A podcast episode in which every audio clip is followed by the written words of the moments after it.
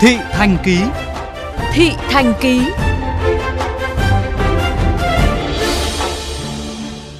Từ năm 2017, lực lượng chức năng Hà Nội đã cắm biển cấm xe máy trong khung giờ cao điểm sáng, chiều trên hai cây cầu vượt Láng Hạ Lê Văn Lương và Láng Hạ Thái Hà Huỳnh Thúc Kháng để tạo điều kiện cho xe buýt nhanh BRT lưu thông thuận lợi.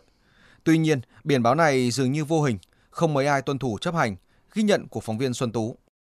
Xe không lên cầu thì chỉ có tắc thì ứ lại thôi. Giờ cao điểm mà xe máy không lên nhé, chỉ dành riêng BRT.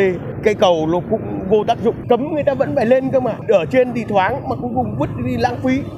Đó là những lý do được người điều khiển xe máy đưa ra khi được hỏi tại sao di chuyển lên cầu vượt dù có biển cấm.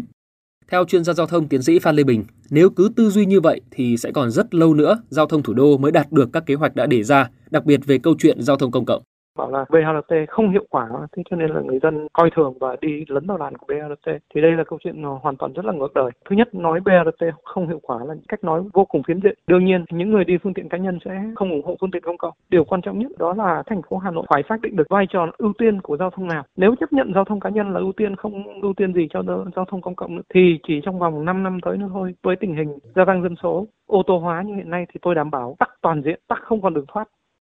Chia sẻ với phóng viên VOV Giao thông về thực tế này, lực lượng chức năng cũng gặp muôn vàn khó khăn trong công tác hướng dẫn, tuyên truyền, xử phạt các trường hợp bất tuân biển báo.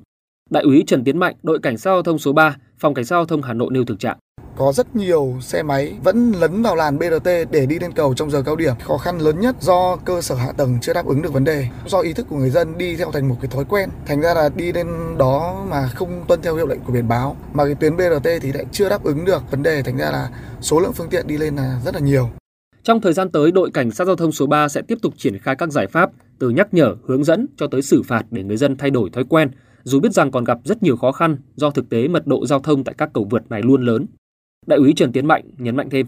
Trong thời gian tới thì sẽ là tiếp tục phối hợp với Sở Giao thông Vận tải triển khai đề xuất kiến nghị đảm bảo tính hợp lý và thống nhất đối với ờ, biển báo ở hai cầu vượt Lê Văn Lương Láng Hạ và Láng Hạ Huỳnh Thúc Kháng tăng cường hướng dẫn chỉ huy giao thông tại các cái khu vực đó đối với những trường hợp tiếp tục vi phạm như đó thì lực lượng chức năng sẽ kiên quyết xử lý. Đồng quan điểm tiến sĩ Phan Lê Bình khẳng định nếu lực lượng chức năng quyết tâm đảm bảo trật tự tại các cây cầu vượt này, túc trực thường xuyên, chắc chắn tình trạng vi phạm biển báo sẽ không xảy ra.